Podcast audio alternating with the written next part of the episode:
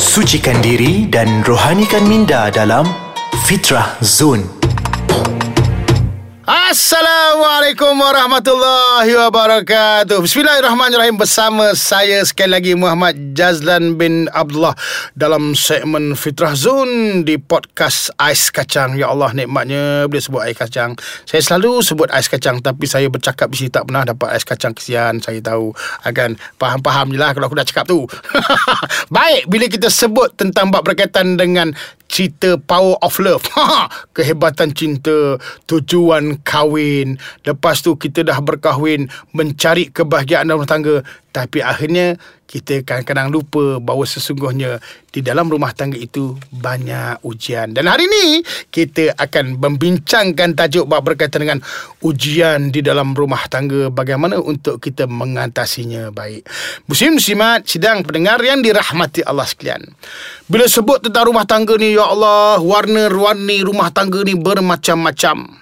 Kadang-kadang isterinya baik, suaminya kurang baik. Kadang-kadang isterinya penyenyap, suaminya bising.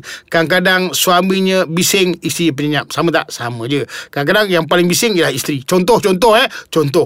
Maknanya saya dah sebut ini, bermacam-macam color yang timbul di dalam rumah tangga bila mana kita dah berkahwin, kita dah kenal rupa kita akan lihat true color. Tahu tak true color? Color sebenar suami kita, color sebenar isteri kita. Oleh sebab itu, memang kadang-kadang ia menjadi satu ujian yang besar. Bila masa sebut ujian, berkaitan ujian ini dalam rumah tangga, khususnya kepada suami ujiannya kepada isteri tersebut maka Allah Subhanahu wa taala telah berpesan kepada kita dalam surah An-Nisa ayat yang ke-19 iaitu auzubillahi minasyaitonir rajim wa ashiruhunna bil ma'ruf fa in karihtumuhunna fa asa an takrahu syai'an wa yaj'alallahu fihi khairan katsir sadaqallahu azim di dalam ayat ini Allah berpesan kepada kita melalui lisan Nabi kita Muhammad sallallahu alaihi wasallam. Dan bergaullah dengan dengan isteri kamu itu dengan baik. Makna perkara yang pertama, hendaklah kita ini berusaha untuk bergauli isteri kita itu dengan keadaan yang baik. Hubungan itu kena jaga. Dan disebut oleh Allah Ta'ala, kemudian bila kamu tidak menyukainya, yakni bermasalah atau bengkak hati. Tahu tak bengkak? Bengkak tu jamak kepada bengkak. Dan setiap hari bengkak, bengkak, bengkak, akhirnya jadi bengkak ha, kan? Bila dah bengkak dengan bini itu maka waktu itu apa Allah sebut? Maka bersabarlah. Padahal Allah Subhanahu wa taala telah menjadikan kepada kamu itu banyak kebaikan. Rupanya Allah beri kita faham kadang-kadang rumah tangga ni macam-macam berlaku. Tapi Allah sebut engkau hendaklah hubungkan kegembiraan itu dengan isteri kamu. Dan waktu itu juga hendaklah kamu apa bersabar di atas tingkah laku. Sebab itu bila mana kita berdepan dengan isteri isteri berdepan dengan suami ada enam perkara yang perlu kita tahu. Untuk terus kita ini dapat iaitu apa? Mengecilkan atau apa menghindarkan iaitu apa? Ujian di dalam rumah tangga kita. Perkara yang pertama di antara perkara yang perlu kita lakukan untuk kita terus iaitu apa? Dapat iaitu membuang ataupun makna menyelesaikan di dalam masalah rumah tangga ini yang pelbagai masalah yang akan datang maka hendaklah kita jadikan pasangan kita itu teman berteman. Maknanya isteri kena temani suami suami kena temani isteri. Boleh tak? Luangkan banyak masa bersama. Temankan ke mana saja kalau suami itu nak pergi boleh tak agak-agak rumah. Boleh eh? Boleh Ustaz. Tapi suami saya tak nak ikut.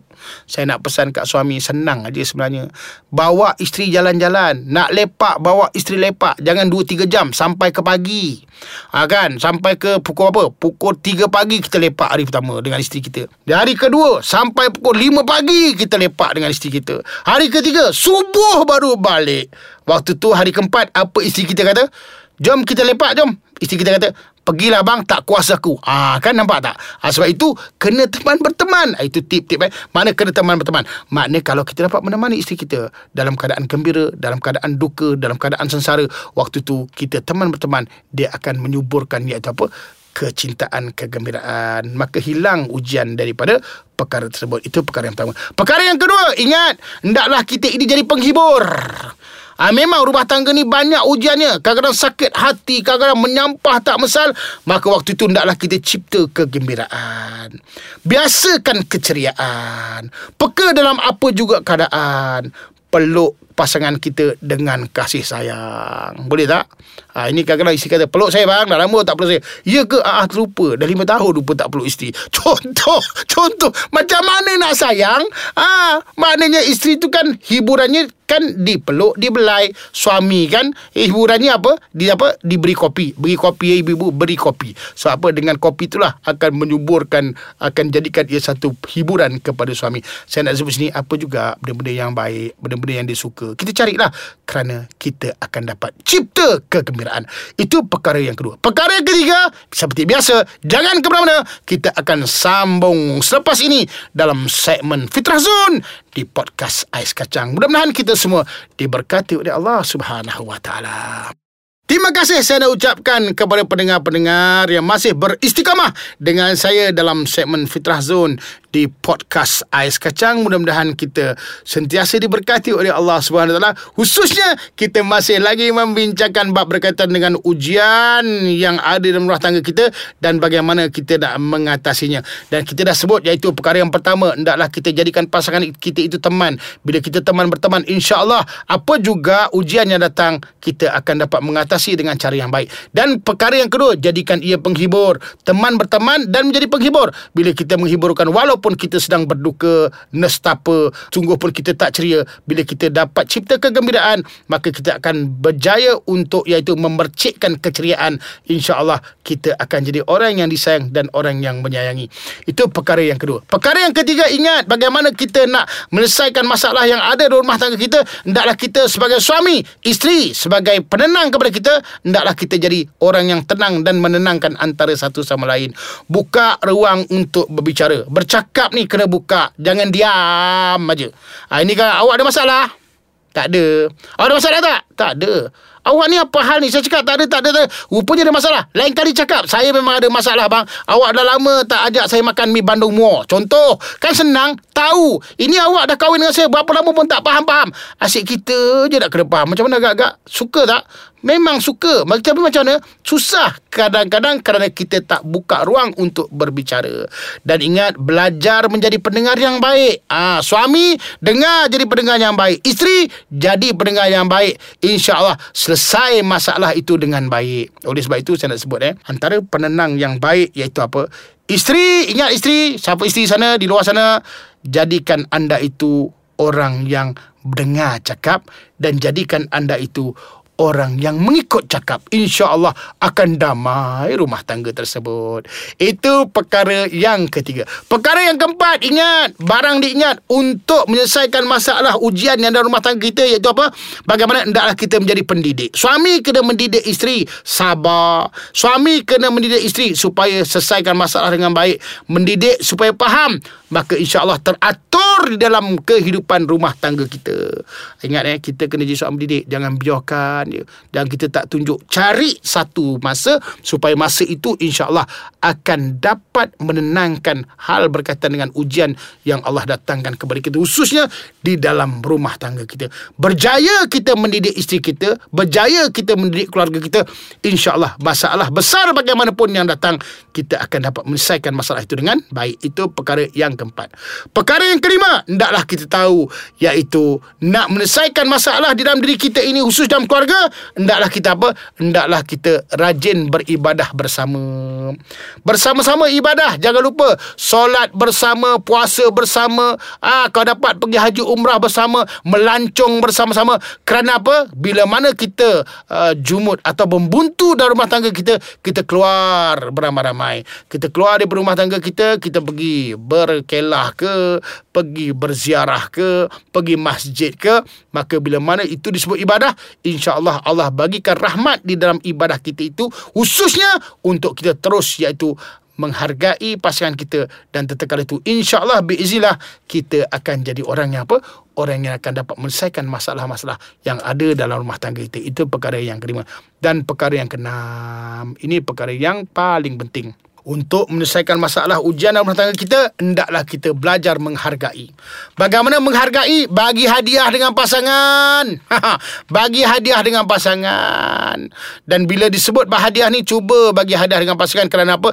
Hadiah itu disebut Nabi tahadu tahabu. Orang yang memberi hadiah, dia akan dapat rasa kegembiraan. Orang yang memberi hadiah akan timbul ukhuwah dan sebagainya. Maka disitulah kita mula beri hadiah kepada isteri, isteri hadiah kepada suami, suami ibu ayah hadiah kepada anak-anak, anak-anak hadiah kepada ibu dan ayah. Sungguh pun dalam keadaan ujian yang besar, walaupun hadiah itu iaitu apa? Sekuntum bunga maka disitulah akan terlerai segala iaitu ujian yang ada dalam diri kita khusus dalam keluarga. Dan jangan lupa harga itu bukan hadiah dia ucap terima kasih.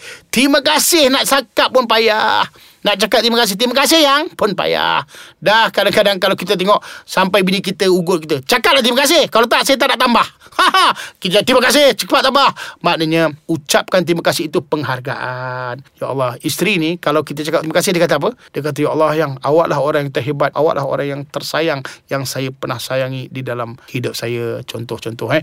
Dan begitu juga harga iaitu apa? Bermaaf-maafan. Ingat suami suami kena faham. Menghargai pasangan itu dengan bermaafkan iaitu segala kelemahan isteri dan isteri memaafkan segala kelemahan suami. Kalau kita sama dapat maaf memaafkan antara satu sama lain insyaallah kita akan jadi orang yang benar-benar dapat mendidik diri kita ini dan dapat berusaha untuk meleraikan apa juga masalah yang ada dalam rumah tangga kita. Itu bermaaf-maafan.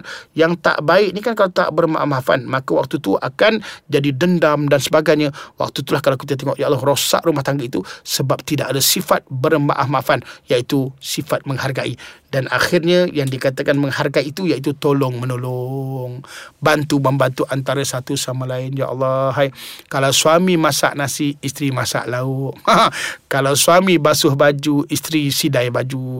Kalau suami makan isteri suapkan. Macam mana agak kan baik tolong bantu membantu.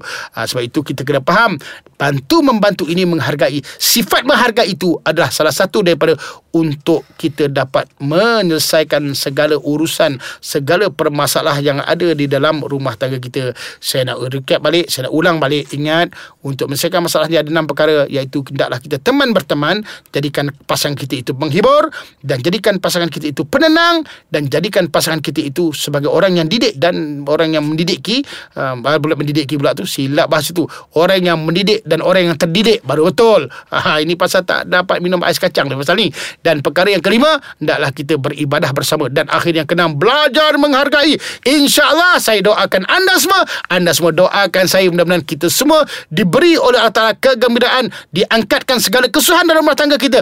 Mudah-mudahan kita sentiasa di dalam rahmat Allah Subhanahu Wa Ta'ala. Dan cukuplah sekadar hari ini. Dan saya akhiri kalam saya ini dengan wabillahi taufiq wal hidayah. Wassalamualaikum warahmatullahi wabarakatuh.